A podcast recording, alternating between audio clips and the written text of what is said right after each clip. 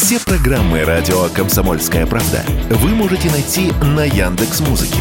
Ищите раздел вашей любимой передачи и подписывайтесь, чтобы не пропустить новый выпуск. Радио КП на Яндекс Музыке. Это удобно, просто и всегда интересно. Был бы повод.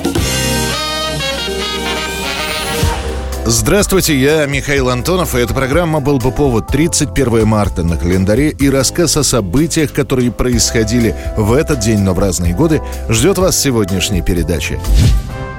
31 марта 1889 года. Символ Франции Эйфелева башня открывается в этот день.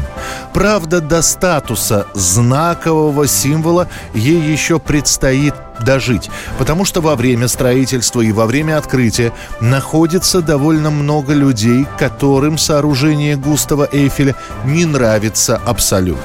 Это последний день грандиозного строительства. Рабочие наносят последний слой краски, проверяют заклепки на герметичность. Сама башня строится к Всемирной выставке во Франции, которая посвящена столетию революции. И изначально предполагается, что сооружение простоит около 20 лет, после чего башню разберут.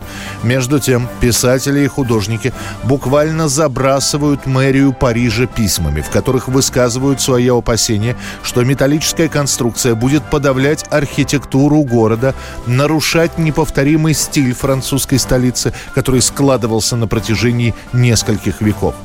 Начало строительства застает Виктор Гюго, который пишет в своих дневниках о металлическом уроде. Про Гиде Мапассана даже ходит анекдот, что он ужинает после открытия Эйфелевой башни именно на ней, так как это единственное место, откуда строение Эйфеля не видно. Но вот прошла выставка – Иностранцы в восторге от, они ее называют, «железной леди». А небольшая входная плата на подъем на Эйфелеву башню позволяет отбить чуть ли не четверть затрат на ее строительство. И Эйфелева башня по-прежнему стоит, и к ней постепенно начинают привыкать. Это вызов гравитации и силам природы. Это символ. Это сам Париж. Его сияние. Место в мире. И вот уже на Эйфелевой башне устанавливают часы и метеорологическое оборудование. Это говорит о том, что башню собираются эксплуатировать и дальше. Спустя всего несколько десятилетий Эйфелева башня из этого металлического урода становится символом страны. Рядом с ней открываются кафе. На саму башню теперь можно подняться на лифте, а не пешком по ступенькам. Теперь на всех французских открытках стараются печатать именно ее Эйфелеву башню как самую узнаваемую достопримечательность в стране. 1923 год, 31 марта. В США проходит первый танцевальный марафон. Это один из таких типично американских конкурсов с денежным призом. Эти конкурсы станут особенно популярны в годы Великой депрессии. Мы будем танцевать круглые сутки, но это еще только начало, только начало. И никто не может предвидеть, сколько времени продлится наш танцевальный марафон. Правила танцевального марафона довольно простые. Пара или индивидуальный танцор должны двигаться под музыку дольше всех остальных. Кто продержится на танцполе самое длительное время, забирает главный приз. Первой победительницей в 1923 году такого марафона становится некая Алма Каммингс. Она продержится на ногах 27 часов подряд.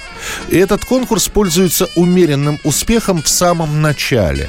Но вот в тяжелом тяжелые экономические времена, в начале 30-х, когда США захватит Великая депрессия, такие танцевальные марафоны становятся чуть ли не последним способом заработка денег. Ведь заплатив за себя и за партнера всего несколько долларов, можно по итогу выиграть несколько тысяч. Это привлекает огромное количество безработных, которые слабо оценивают собственные силы, но рассчитывают на счастливый случай. Некоторые из них, не выдержав напряжения марафона, прямо с танцевального паркета будут попадать в больницы, а иногда сразу на кладбище. Я только что получил сведения от нашего врача. Нет ничего серьезного. Это от усталости, с ним все будет в порядке. Такие танцевальные марафоны в США будут популярны вплоть до начала 50-х годов. 1954 год, 31 марта – это действительно факт, но именно в этот день, спустя год после смерти Сталина, в центральный офис НАТО под грифом «Совершенно секретно» приходит письмо. В нем Советский Союз просит предоставить ему членство в этой организации Североатлантического альянса. Nevertheless, once or twice a year, they all come together to direct the policy of the North Atlantic Treaty Organization, or in short, NATO. За два года до получения натовцами письма от Советского Союза французский посол, встречаясь со Сталиным, дает понять, НАТО – это организация по защите, а не по нападению – Говорят, что Сталин после этих слов усмехнется и произнесет, ну, если вы за мир, может, и нам туда надо вступить. И вот спустя два года готовится действительно письмо о вступлении, дескать, основываясь на принципах общеевропейского договора по коллективной безопасности, Советский Союз готов вступить в НАТО. Уже после историки скажут, что это была очень тонкая дипломатическая игра. Ведь если согласятся, то это будет вызовом всем остальным странам. Как это? Брать в военно-оборонный проект своего идеологического врага? А если откажутся принять в НАТО, это развязывает Советскому Союзу руки. Дескать, посмотрите, говорят о мире, а сами нас хотят изолировать. 7 мая 1954 года США, Франция и Англия отвечают на письмо СССР отказом, добавляя «нереальная природа предложения не заслуживает обсуждения». После последует добавление членства в НАТО СССР – это угроза безопасности всему Альянсу. Throughout history, nations have sought through treaties and alliances with other nations to maintain their security and remain free from attack. Вот так и окажутся НАТО и Советский Союз по разные стороны баррикад, что, впрочем, по мнению некоторых экспертов, даже к лучшему. 1980 год, 31 марта, накануне 1 апреля новый повод для шуток появляются у советских граждан. Говорят, у нас теперь не просто генеральный секретарь, у нас еще и генеральный писатель. В этот день Ленинскую премию по литературе получает Леонид Ильич Брежнев за свою трилогию книг «Малая земля», «Возрождение», «Целина». Прежде всего, позвольте выразить глубокую благодарность Комитета по Ленинским премиям за высокую награду, которая мне присуждена. Уже тогда начинают ходить слухи. Брежнев не сам писал свои книги, за него трудились другие. Это действительно чуть позже будет подтверждено. Но в ответ скажут, генсек рассказывал писателям о жизни, а они облекали это все в литературную форму. Тираж каждой книги по отдельности 15 миллионов экземпляров. Итого 45 миллионов. Издаются они или отдельно, или одной книгой, как собрание сочинений в одном томе. Трилогия переводится на несколько языков, рассылается в национальной библиотеке 120 стран мира.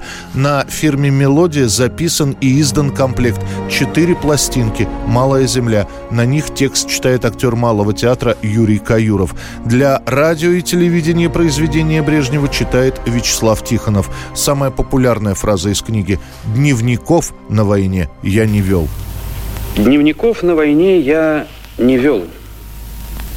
Но 1418 огненных дней и ночей не забыты.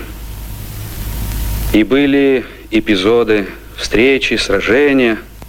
Были такие минуты, которые, как и у всех фронтовиков, никогда не изгладится из моей памяти.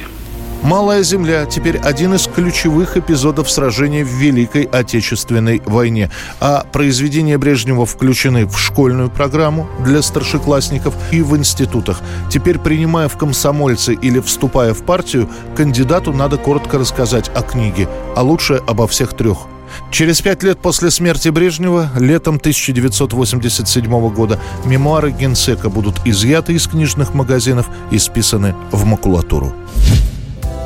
Это была программа «Был бы повод» и рассказ о событиях, которые происходили в этот день 31 марта, но в разные годы. Очередной выпуск завтра. В студии был Михаил Антонов. До встречи. был бы повод.